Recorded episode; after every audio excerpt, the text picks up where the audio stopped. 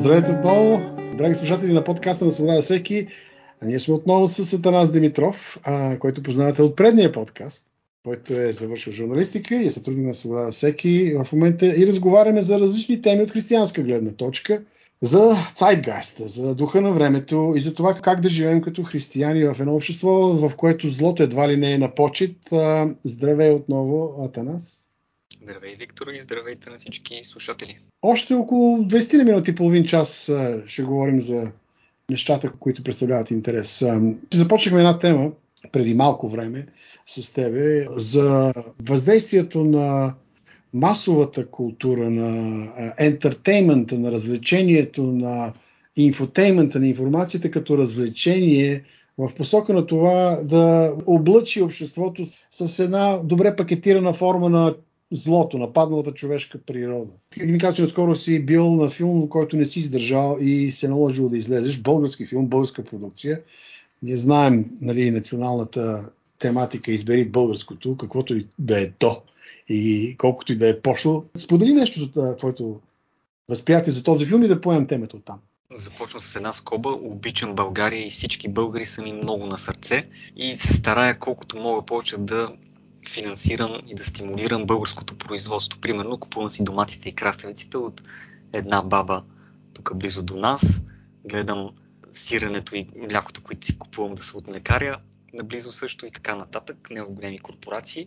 И в този ред на мисли миналата седмица се оказах с малко свободно време една вечер и в културния афиш тук в Варна видях, че има български филмов фестивал. Реших да отида на единствения филм, който времето ми позволяваше да гледам колкото да си дам 8 лева билече на българските кинотворци. Знам, че и киноиндустрията е такава, че особено в България не носи никакви приходи на създателите на артистите, всичко отива като разход по продукцията. И влязох във въпросния филм, който е от тази година. Ще се сетя как се казваше точно. Още на петата минута във филма се чудех дали гледам американска продукция или наблюдавам български филм. Цялата стилистика беше все едно копирана от Холивуд нещо време. Същите мащабни кадри с камера сложена в строителен от птичи поглед кран, точно. Да. Епична музика, която вкарва драматичен компонент, което между другото не е точно традиция на европейското кино, нито пък на българското кино. Това са американски похвати в Холивуд. Дори стигаме до облеклото, костюмите, осветлението, на част от действието на филма, което уж се развиваше по време на социалистическа България, но изглеждаше като Америка през 50-те години. Нямаше общо с снимки и филми, които съм гледал на България от 50-те и 60-те години. Стилистиката беше копирана едно към едно от Холивуд. Но това, което наистина беше големия проблем на филма е, че представя един много тесен и ограничен мироглед още от петата минута на филма на Сетне, в който буквално всички мъжки персонажи бяха представени като изконно и по природа насилници и опресори и изнасилвачи и общо взето зли и мразещи по дефиниция всичко, що е женско. В това число и подкрепящи се един, един друг с някакъв ним мъжествен код, който без дори да се наговаряли, че трябва да се подкрепят, автоматично се защитават един друг мъжете в злината, която упражняват срещу жените, а пък всички жени бяха представени като жертви, много изконни по природа, но пък им липсваше елемента за отговорността. Тоест, те са жертви по дефиниция, но без никакви последствия на техните действия да в, в, в техния живот. И това съобщение беше налагано от пета минута консистентно и постоянно до първия час, в който просто реших да си тръгна, защото разсъдих, че може и по-добре да си прекарам времето нещо малко по-ползотворно. Това съобщение го научих още на петата минута. То не се промени, така че не ме обогати до, до момента на филма, до който стигнах. Това е интересно, че не бях и единствения в киносалона в фестивалния център на Варна. Огромна зала. Имаше още поне 5-6 човека, които излязоха преди мен. За след мен не мога да гарантирам, защото вече бях на път. Интересното в случая две неща. Едното е с какво тази пропагандна продукция, доколкото разбирам, тя е за класовата борба и за класовата борба между класата на опресираните жени и на срещу потисниците мъже. С какво се различава от марксистската теория за разрушаване на, на семейство като патриархална потисническа единица или пък марксизма като призив за борба на опресираните, потиснатите пролетари срещу буржуазията.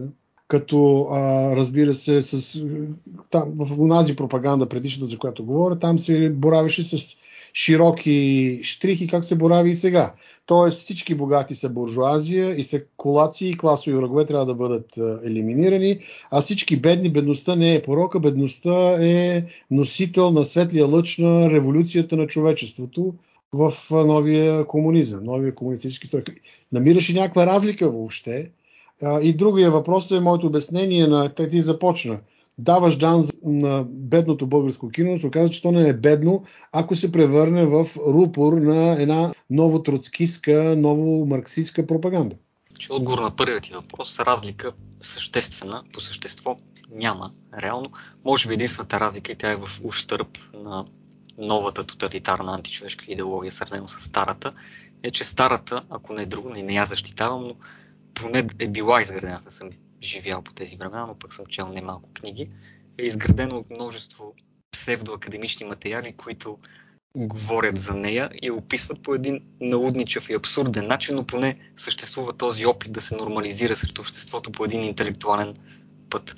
Докато новата, с това и започнах с епитетите, че ограничена и много тясна, много тесен и ограничен мироглед, просто защото той е като една сламена конструкция – един бърз поглед сред обществото показва, че този мироглед е абсолютно фалшив и грешен. Мъжете не са опресори по дефиниция. Познавам, даже не съм сигурен дали познавам такива мъже, които бият жените си и ги насилват и така нататък. Друго ще кажат разните НПО, тинк танкове и подобни организации, но повечето семейства, които познавам, голямата част от тях, мъжа и жената са в един кюб помагат си един на друг, облагородяват живота си един на друг и живеят един живот, в който подкрепата е взаимна и любовта е градивният елемент, а не разделението. И това е логичното състояние на взаимоотношението между мъжа и жената, при положение, че ако си еволюционист, може да решиш, че мъжи и жената са възникли от две различни попови лъжички или две различни праисторически супи и затова са различни и трябва да се уеднаквят, за да бъдат равни. Но ако следваш Божието творение и Божия дизайн, ясно виждаш, че създаването на човека, мъж и жена, е по Божия образ и подобие и двамата са по Божия образ и подобие и тяхното равенство се реализира в тяхната хармония, а не в тяхното уеднаквяване. Тоест, неравенството в даден смисъл, което не се харесва на троцистските марксисти, прогресисти от съвременната идеология на противопоставянето между мъжа и жената, неравенството всъщност е плод на Божия дизайн, на Божията хармония, защото не е нужно да направиш Адам и Адам. Добре е да направиш Адам и Ева.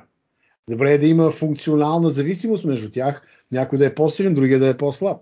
И виждаме как тази, защото трябва да поставим в контекста на слушателите това, което казваш, коя е тази нова идеология. Това е аз се наричам троцкистка, защото тя е марксистка. Тя е а, в основата си сатанинска идеология, чиято цел е замаскирана зад някакви такива социални каузи, социална терминология, едва ли не научна терминология, но всъщността си е противопоставянето на Бога противопоставянето на Божието творение, противопоставянето на Божия съвършен дизайн на мъжко и женско ги създаде. Това се потвърждава и от Исус Христос, който коментира въпросите за развода с съответните политическо-религиозни групи в Новия Завет с фарисеите и садокеите. В тази връзка ми се искаше да, да, да поставим този контекст, да стане ясно, че новата идеология, която наричаме нова, и тя не идва с насилие и оръжие по същия начин, както дойде от Съветския съюз в България а, през 40-те години на миналия век.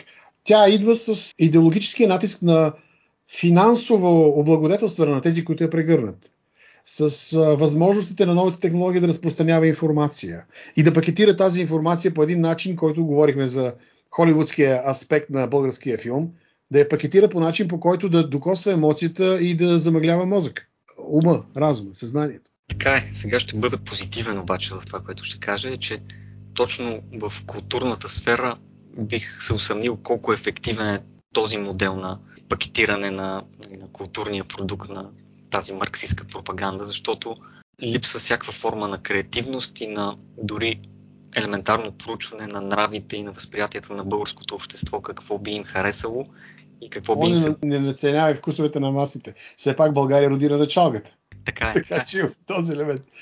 Но не, не искам да прекъсвам оптимизма ти. В никакъв случай. Да, не, Добре, гледам го от гледната точка, че филма изглеждаше като американска продукция, обаче с български говор. В смисъл, че не резонираше на базово ниво, не отъждествявах тези персонажи като български персонажи, пребиваващи сред българските градове, София, Варна, Пловдив или по-малки градове, защото цялата визия изглеждаше като от да. Чикаго през 60-та или Нью Йорк през 60-та година и, и така нататък. Тоест, на креативно ниво се спуска един модел, който се копира, копи-пейст, както uh-huh. се използва на интернет жаргон, на компютърен жаргон, който просто се копира без да се адаптира културно за общността. Но извинявай, извинявай, че се прекъсна. Според мен, ам, поради империалистическата визия на това, което описваш, не е нужно да се адаптира. Защото имперската визия вече е решила, че тя е съвършена, тя е супериорна, тя е по-превъзходна. Затова на туземеца трябва да му се даде нашето съвършенство, той е длъжен да го възприеме, защото и така или иначе той се стреми не към себе си и своята култура, към тази, която ние представляваме. От една страна, може да го възприемеш това като въпрос и предизвикателство. От друга страна, второто нещо, което искам да кажа е, че на практика това, което ти описа, много добре го описа, то е същото, както когато гледахме съветска телевизия. Всеки петък и имаше руски филми, Мос филм, там с мъжа и жената хванали се за ръка, завърта се статуята и ти почваш да гледаш някакво руско произведение и си длъжен да го гледаш. То не представлява въобще българската действителност и българското отношение към, към нещата, но това е копи-пейста. И така се правеха тогава български филми. Да, вълка козният си мени, но нрава не. В случая говорим за друг вълк, обаче с абсолютно същите вълчи маниери. И който изглежда едва ли не като че ли е по-любезен в някакви отношения. А, големия парадокс на всичко това, отваряйки по-широк поглед над нещата, не само в културната сфера и киното, големия парадокс е, че същите тези, които му налагат новия модел, абсолютната в кавички истина, която всички трябва да възприемем, се борят привидно срещу старите марксисти. Не е ли интересно това? Не е ли интересно това? Тоест, а, имаме различно олицетворение на същия дух, на същото зло, едва ли не, на същата, същия стремеж за деформиране на човека и на човешката природа. Отново на дневен ред е интернационала, само че не е кръстен интернационал, и мултикултурализъм и не знам. Отново сме в съюз, само че този съюз е с, с, с друго име, че ценностите в кавички, защото те бих спорил доколко са такива ценности и всъщност какви са, защото никой не ги е дефинирал какво значи, примерно, евроатлантически ценности в момента, са абсолютно същите. Колкото повече съветска литература чета, не че ми е интересна от лична гледна точка, не ме обогатява духовно, обаче ме информира за това какъв е бил предишния режим, така че да мога да направя съпоставки с сегашния режим. Ми абсолютно също, просто самите думи са със същото значение, но са различни като, като термини, което е един вид скъсване с реалността, с обективната реалност, която възприемаме като излезем навън и комуникираме с хората, започваме да ги гледаме през призмата на значението на въпросните думички. Ще ти дам един много конкретен и леко комедиен пример. Сравнително наскоро бях на село да видя бабата какво прави. И там един близък човек, няма да го споменавам на име, заедно с него бяхме на центъра, пиехме по една лимонада и по едно кафе. И се появи един господин от селото, един дядо, който да го кръстиме, примерно, Гошо, дядо Гошо. Той дойде и ме поздрави. Извинявай, ти Наско ли си? От внуче на тази и тази баба ли си? Казах, да, аз съм. И ме поздрави девойката, която беше до мен, от моето нали, близко родствено обкръжение. Човека беше видимо пиян, беше се накъркал ранния следобед почивен ден и си тръгна.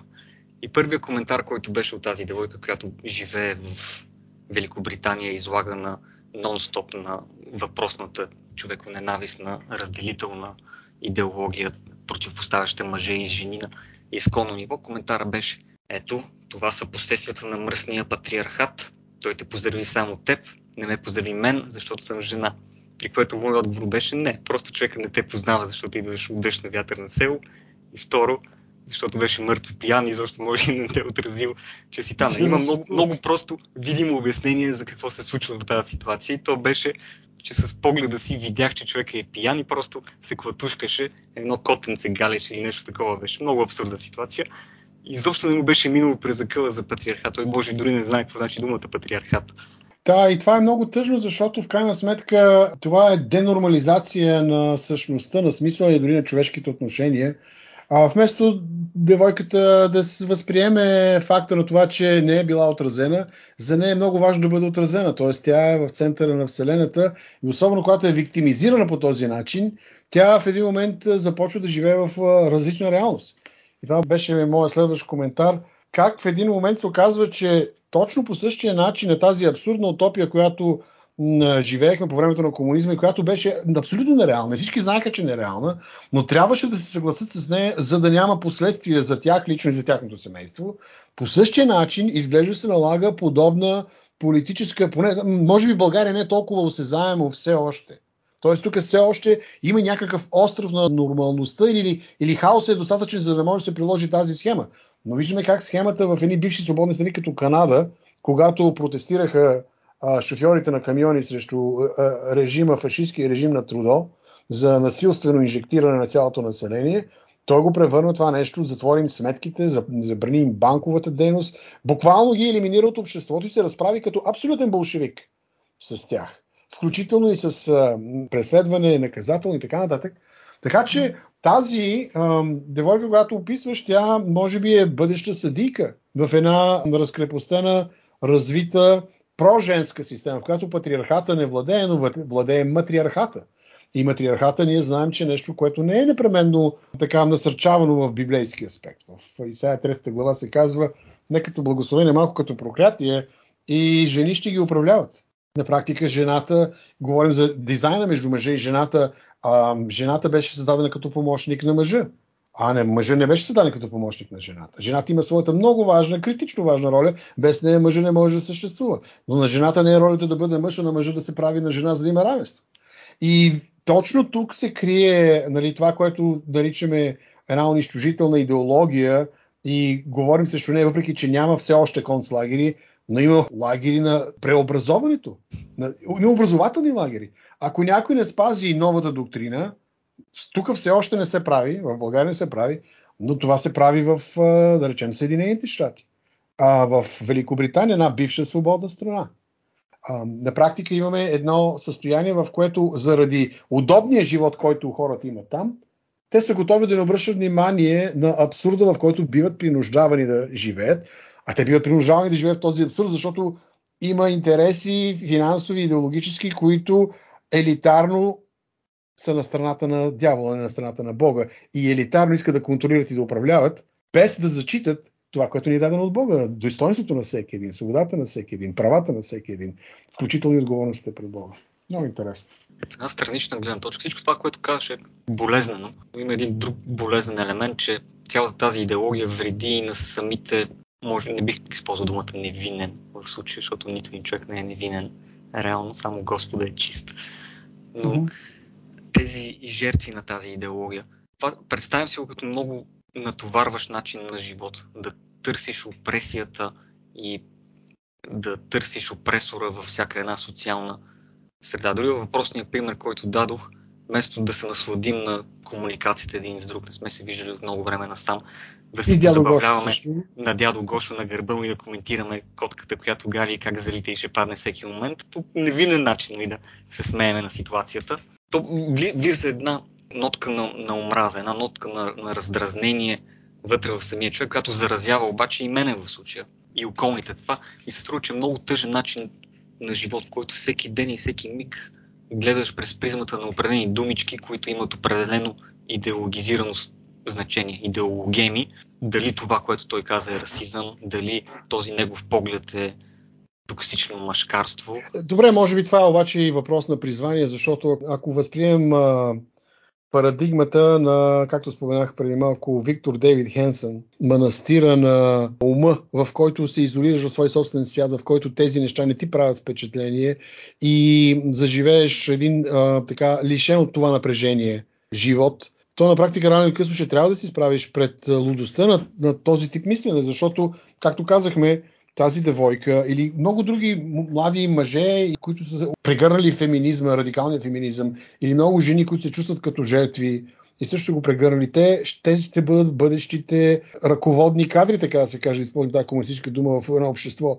Как можеш да разчиташ на такъв съдия или на такава съдика, които са неадекватни, които са идеологизирано вече, те не са само травмирани, те са наистина са жертва, но са жертва на собственото си прегръщане на една абсурдна идея. Така беше и по времето на комунизма. Нали? Партийните секретари, надъханите агитатори, тези, които бяха най-яростни, те всъщност бяха наистина жертва на, на това, че злото са прегърнали злото като своя кауза. Така че в тази връзка аз имам една такава сентенция, която позволиш да, да споделя и в този разговор. Да говориш на злото, че е зло, е добро. Не е зло. Тоест, ако си негативен по отношение на негативизма, не е натоварващо, а освобождаващо. Зависи как го възприемаш. Ако го възприемаш, че те са негативни и ние сме негативни и просто ние водим заедно един негативен живот, то тогава наистина голям негативизъм става. Но ако възприемем факта, че те са негативни, но те са на страната на злото, а ние сме негативни към техния негативизъм, който е на страната на злото, то ние сме позитивни и искаме те да бъдат свободни, ако биха чули нашия негативизъм по отношение на техния негативизъм. Техният негативизъм е зъл, нашия освобождаващ. А ако можем да го погледнем по този начин, даже аз бих дал и библейски цитат, в един от псалмите се казва Възлюбил си правда, Господи, намразил си беззаконие и за това Бог те е помазал с миро повече от всички останали. Тоест, ако мразиш беззаконието, това не е натоварващ негативизъм. Тази омраза е праведна омраза, тя е освобождаваща омраза. Тя е омраза към нещо, към злото, към тази духовна сила, която всъщност заробва тези млади хора с тази идеология и ги извежда вън от възможността да познават Бога. Издига се тази идеология, както ти каза и в предното предаване, тя се издига като някаква ограда умствена срещу познаването на Господа и. Да, това отношение към неправдата и към тези ментални и духовни крепости, нали, да използвам християнски жаргон, които може да се издигна в ума на някой човек, този бунт е по-скоро би бил праведен бунт, както е случил с пророк Еремия, който се възмущава на да, тук ще се помоля да коментираш за Еремия, да. Има един цитат, между другото, на Томас Джеферсън, трети американски президент и един от основните автори на тяхната декларация за независимост. То му е като, като кредо му е по-скоро. Ще го кажа на английски език, после ще и на български.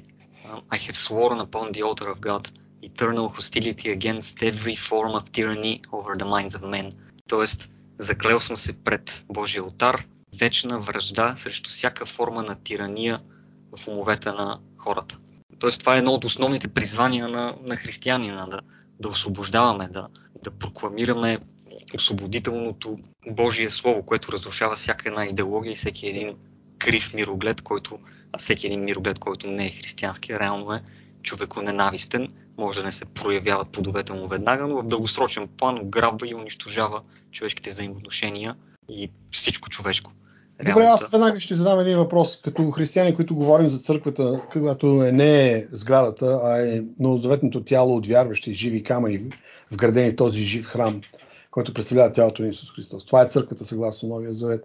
Защо има такъв, поне това е моето наблюдение, защо има такъв тласък в, и специално в българското евангелско християнство, за позитивизъм и за затваряне на очите по отношение на нещата, които представляват зло и някакси, не знам, може би бъркам, но това е моето впечатление. Има един стремеж да се направи така, че всяко нещо, което е негативно говорене и което изглежда дори когато се критикува злото и се говори за злото с разкриване на неговите същности и характеристики, някакси това едва ли не е забранено, защото не е много християнско. Не знам дали правилно си задавам въпроса или правилно описвам ситуацията. Ти забелязал ли си нещо такова? Стремеж към абсолютен позитивизъм и забрана за обръщане на очите към реалностите на злото около нас. Това е нещо, което Божието Слово също ни спомена като пример и отново ще се обърна към книгата на Еремия. Просто прекалено много я обичам и прекалено силно ми говори за днешните времена и какво се случва и в България и частно в света. Там има немалко моменти. Един е от 26-та глава, когато пророк Еремия, вече в продължение на над 20 години, прокламира, говори пред Израилевите владетели, пред свещениците и пред народа, пред, пред тези три категории групи от хора им говори, обърнете се от нечестивия път, спрете да уповавате на идоли или на други държави и личности и организации да ви спасят. Обърнете се към Бога, покайте се, спрете идолопоклонството, тогава ще имате благоденствие и тогава ще живеете добър живот. Иначе не им спестява пагубните последствия. Ще дойдат вавилонците, ще има разорение, ще има смърт, ще има чума, и така нататък. Грозна и пъстра картинка, която описва и от 10-11 стих на 26 глава, която описва как вече официалните лица на, на Израилевата държава, но и свещениците се противопоставят пред Еремия и те ясно заявяват, този мъж трябва да умре. Защо ги говори тези неща? Тоест, истината, когато е болезнена, инстинкта на, на много от хората е да, да не иска да се сблъскат с нея, с тежката реалност, която предстои. Защото ако признаеш, че има проблем и то огромен проблем, единственият възможен резултат от това е, че трябва да направиш нещо по въпроса, да го предотвратиш. А това трябва да поемеш отговорности. Други момент в Еремия, 6 и 8 глава после повтаря, е, че там пак говори за, както за държавната власт, така и за свещениците, т.е. за религиозните лидери, еквивалента на сегашните лидери от нашите църкви и, и други религиозни институции. Казва, че са използвали, ето 8, 8 глава 11 стих, че използват повърхностни лекове за смъртоносната рана на народа, което си го представя много графично отново. Примерно някой човек има тук прободна рана в стомаха, с извинение изтичат му червата, пък те му слагат една лепенка отгоре и казват жив и здрав бъди, няма проблем. И ясно тия пасажи говорят, че те са давали уверение, че има мир, че няма проблем, т.е. има благоденствие, всичко е наред, не се безпокойте, а пък той проблема е очевиден. И паралела, който правя, който е много страшен за днешно време, е, че примерно в България живеем в фарпираща демографска криза, економика, енергетика. Това са огромни проблеми. Но още по-фундаментално ниво, на духовно ниво, хората нямат идентичност, лутат се хаотично в между различни идеологии и заблуди, различни ценности в кавички и така нататък. Има гигантско разделение в обществото, приоритетите са много объркани, какво е полезно, какво не е полезно. По всички параграфи и характеристики, които четеме от Божието Слови, от Исаия, от Еремия за тези години в Израилевата история, точно преди първо асирийското унищожение на Израилевата държава и после Вавилонското на Южното юдейско царство. Характеристиката е почти буквално едно към едно с това, което имаме днес в обществото, обаче от църквите наистина е по-скоро рядкост да се чуе глас, който да говори или някакво действие, което да призовава към покаяние, към обръщане на не само на индивидуалния живот на хората, но и цялостно колективно на българската нация. И даже има и едно на моменти, не, не мога да кажа колко често срещано, почти агресивно смъмряне на, на тези гласове, които казват тежката истина, че не сме в добро духовно състояние и респективно като последствие от това не сме в добро политическо, материално и чисто човешко състояние. Проблема не е малък. Да, и, и обикновено посланника на това послание а, се оказва виновен за състоянието на нещата, а не състоянието на нещата, които той обяснява. И това е начинът по който много хора избират да живеят в а, изолация от действителността. Когато си изолиран от действителността, как можеш да решиш проблема? А, и е много жалко, защото всъщност а, християнството, християнското учение призовава вярващите да са сол и светлина. А, опорка на обществото. Тоест, ако хората, които са последователи на Христос, нямат истината в себе си, не заявяват истината такава и не посочват изцелителния път към спасението, то защо е нужно въобще да говорим за спасение? Всеки намира своя начин да се уедини, да прави пари или пък да се изолира по някакъв начин от околния свят, без да търси отговорност за себе си в а, общата ситуация. Тогава къде е любовта към ближния? Тоест как изпълняваме ние християнската, най-великата заповед, любов към Бога, която е, се изразява практически в любов към ближния, с лепенката, както ти обясняваш, нали, на суровата рана, огромна рана, с една лепенка, не може да, не може да се помогне. Най-интересното е, че ние в крайна сметка, говорейки така общо, ние може да говорим конкретно за, за нашата дейност, за свобода на всеки, защото начинът по който се прокарват тези нови идеологии, трансджендър, хомосексуализъм, брак, виждаме, че искат брак на мъж с мъж и жена с жена да го покарат, както това е узаконено, доколкото има някакъв закон в Великобритания, който може да узакони пряко естеството на нещата еднополовия брак. Идеята е, че тя е марксистска идея, между другото. Е използването на законодателството за формиране на масите. И виждаме това как абсолютно по-болшевишки се прилага в редица западни страни. Нали, нашите примери са, тъй като ние можем да се свържем с тези примери, са и следим като английско говорящи това, което става в Великобритания, това, което става в Съединените щати. Но виждаме, че и съвременната политическа класа, съвременния парламент и правителство, те сякаш са отчаяни да въведат възможно повече марксистски ограничения по отношение на хората, а, като идеята за това е благородна. Зелената сделка е да се опази тяхната майка, те имат майка, това е майката земя, от а, автомобили, от това човек да има свобода на придвижването. Правят всичко възможно, малко по малко да ограничат, да направят невъзможно собствеността на личен автомобил, т.е. да ограничат личната свобода и свободата на придвижването. Другото, което правят е, че въвеждат отново доносническата система. Два примера мога да дам в тази посока. Един е проекта за декларация срещу език на омразата на парламента, внесен от няколкото водещи партии. Ние писахме срещу това и го изпратихме до парламента, може да се види на нашия сайт. И в тези техен проект за декларация, буквално, да не цитирам точно сега, но ще перифразирам, те искат да се изгради система, базирана на МВР, за с платформа, в която гражданина може да докладва в тази платформа примери за възможна реч на омразата.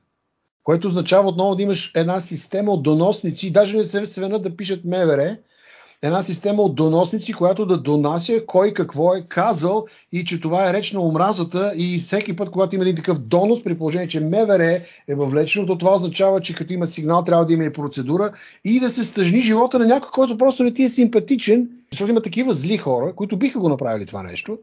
И не са малко в, в страната от а, емпиричен опит, го казвам, Представи си как държавата, която би следвало да е демократична и да сме в едно състояние на евроатлантически ценности, както ти ги спомена.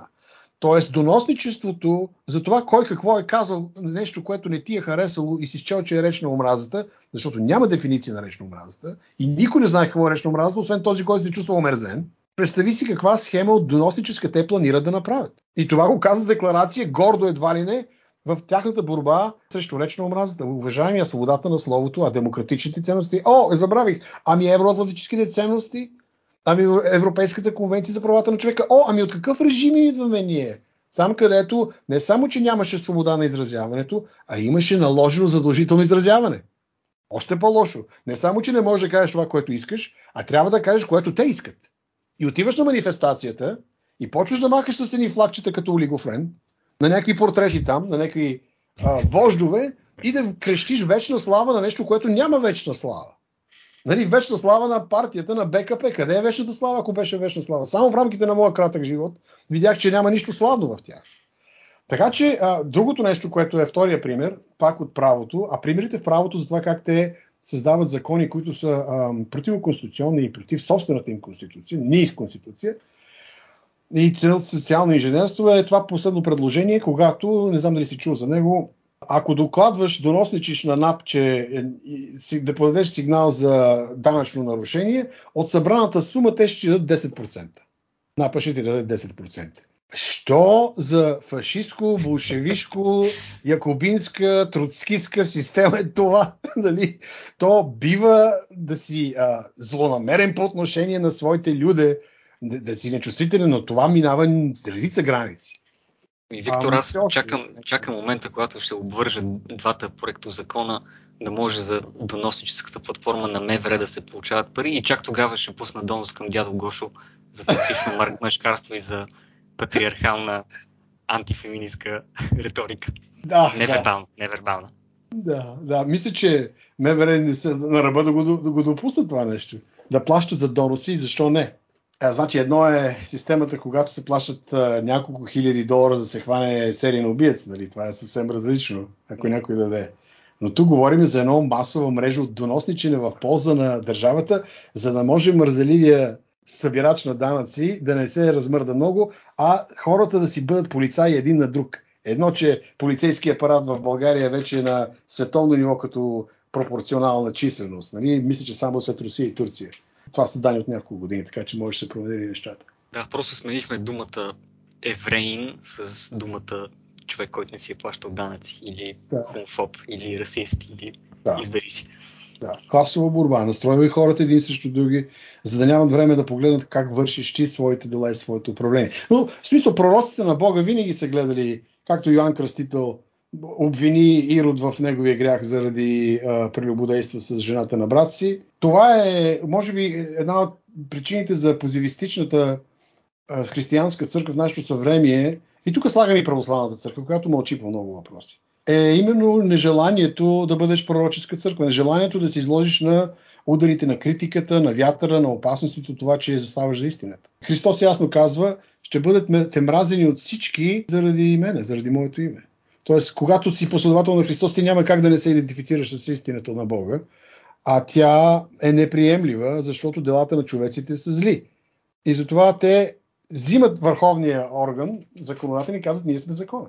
И също собственици закона пишат закон. И това няма значение, защото те нямат усещането, че някой ги гледа. Че един ден ще отговарят не само за личните си дела, но и за общественото дело, което са извършили, или зло. Добро или зло. Да, а може да питам един въпрос, между другото, и ще бъде малко провокативен в чист журналистически стил. Защото въпросният проект закон го, го прехвърли, т.е. две-три странички. Там се използва и думата християнофобия като една от категориите на език да. на омраза, редом с хомофобия и с ислямофобия. Да. Каква теже смяташ, че това ще има в едно потенциално дело? Примерно, едната страна обвинява другата в хомофобия, защото личност А е цитирала от Божието Слово, пък личност Б с обратен знак се обвинява в християнофобия, защото пък да се контрира Божието Слово, това си е хри... християнофобия. Не, не знам дали го писах добре примера. Много, много добре, на, много добре го описа. Да. Много добре го описа. Значи, не става дума за закон обаче все още. Има закон срещу речта на омраза още от комунизма в Българския наказателен кодекс. Въпросът е само да се мобилизира започне да се прилага. Което е много опасно. Затова тази декларация е много опасна. Така че това не е закон, а е декларация на парламента да се борят с езика на омразата, като предлагат тези инициативи, една от която е за МВР. Между другото, когато четох за християнофобия, и си казваме ми да, но защо християните да не се възползват от това? Ами аз бих казал, когато започнем да а, третираме различните гледни точки от нас като фобии, дори да се ползват християните от християнофобията, то те ще са точно толкова вързани с този менталитет, който тези идеолози им налагат, колкото и християните, които са против това да бъдат наричани хомофоби, защото цитират Библията. Тоест, тук в един момент всичко се превръща в фобия. Всяка различна гледна точка се превръща в фобия. Това не е освобождаващо, това не е гарантиращо свободата на проповядване на Божието Слово за християнина. Това е влизането му в под идеологията на едни хора, които искат да контролират всяка различна гледна точка. Така че за мен християнофобията не е в полза на християнството, тя е точно толкова вързаща, колкото и хомофобията или всяка друга гледна точка, която се третира като фобия от тези хора. За тези хора различното мнение е фобия. Тоест, нещо страшно, нещо, което трябва да бъде излекувано от народа, чрез тяхната цензура, разбира се. Така че това е моят отговор, надявам се да е удовлетворителен. Малко по-рано в разговора ти цитира от Исаия трета глава и спомена там, когато се споменава, когато се говори за с не много добър тон, че и, и жени ще ги управляват, но ако не бърка паметта, имаше и момент, който се казва и деца и жени ще ги управляват. Просто го спестих, защото темата беше за... Да, за... и това, това, което каза току-що, ме наведе на една интересна мисъл, че един от многото уроци, които едно дете научава в най-ранна детска възраст е, че когато си играе на пясъчника на площадката, има и други деца, с които трябва да се съобразява. Площадката не е само негова и не всички играчки са негови. Тоест, ако почне да превзема територията на другото дете или ще издаде някой шамар или ще разплаче другото дете и така нататък. Та в случай един паралел с власти имащите тия, които ги прокарват тези идеи за, как каза, декларация за, за законите, изобщо не зачитат, че има и други деца в нашата република, така наречена, в която живеем.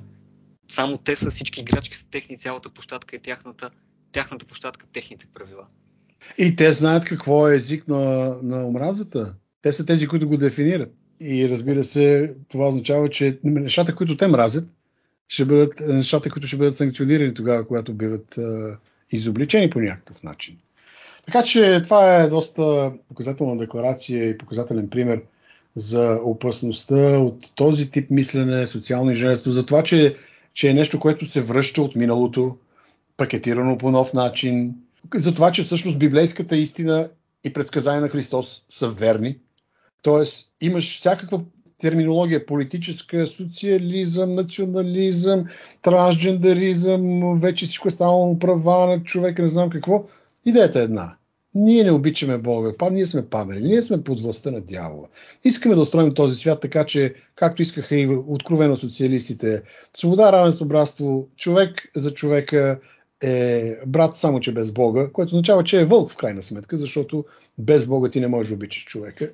Но всички тези добре пакетирани идейни платформи, всъщност много плитко под повърхността се крие именно бунта срещу истината, срещу нашата собствена паднала природа и греха. И единственото спасение, ние знаем кое е спасението. А, за съжаление, той казва, Исус казва, хората не обикнаха светлината, обикнаха тъмнината, защото двата им бяха зли, а злото се покрива в тъмнината. И така, че за нас е цел именно да говорим непрекъснато за тези неща, да ги, дори да изглеждаме негативни в очите на някой, то негативизма срещу нещата, които в крайна сметка нямат за цел добро, а са заробващи човека и са противопоставящи се на естеството на нещата, създадени от Бога, то това е позитивизъм, това е освобождаващо. Абсолютно е. И другия призив на Христос е да обичаме дори враговете си, което е едно от най-трудните неща в християнската вяра, по мое скромно мнение. Дори тези идеолози, доктринери, античовеци, ако мога така да ги кажа, да се моля за тяхното обръщане и познание на истината, ако това е възможно, защото има един много смързяващ пасаж отново в Еремия, който пише не се моли за този народ, в частност повече. Няма да чуя молитвите. Да, именно ще да кажа, да, може би е въпрос на индивидуален подход. Наистина най-трудното нещо да обичаш враговете си, особено личните си врагове, а, по-скоро личните си врагове, защото враговете на Бога не е нужно да ги обичаш. А в същото време нашата битка е духовна битка. Говорим непрекъснато за зло, за злото. Злото ходи по хората, но нещо стои зад тези хора, за да ги мотивира да разсъждават по начин, по който само злото може да разсъждава. Наистина това е най-трудният трудният елемент, но пък в крайна сметка това е и победата на, на истината защото никой не може да, да се сравни с начина по който Божията любов бива демонстрирана в случаите на прошка на този, който лично ни атакува. Не можем да прощаваме на този, който е заблудител, обаче. Не може да се молим за спас... Например, нямаме призив в Библията за спасението на лъжеучителите. Тоест, те са някои, които са познали истината и са направили съзнателен избор. Но в същото време е, трябва да се молим за, за спасението на враговете ни. Понякога тези две категории могат да съвпаднат. Така че има някои някои елементи, които са сложни за изясняване, но простичката истина е тази наистина, съгласен съм. Дори тези, които са наши врагове, те всъщност са жертва на злото, което ги контролира и нашето правилно отношение към тях би могло да, да въздейства така, че да не бъдат вече жертва, да, да бъдат освободени от злото. Как това става практически, обаче е труден, наистина труден въпрос за реализация. Най-малкото ние обаче си го задаваме като християни. Докато има хора, които не са, хората, които не са вярващи, за тях отмъщението е единственото решение.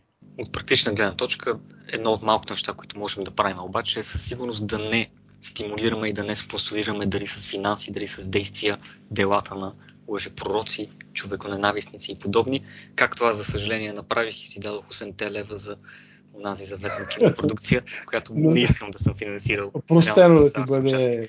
Простено да ти бъде, ти не си знал какво е съдържание. Ти си не го направил с чист мотив, искал си да инвестираш в българската кинематография. Така че, заради мотива ти ти е простено да Ами добре, радвам се, че направихме още един разговор с теб. Уважаеми служатели, посетете сайта ни sludaseki.com. Разговаряхме с Атанас Димитров за злободените теми на деня, за добро и зло, за социално инженерство и за културата, влиянието на културата и злото в културата и това как трябва ние да реагираме и да живеем като християни. Още веднъж, това е всеки.com. Благодаря за деленото време и до нови срещи.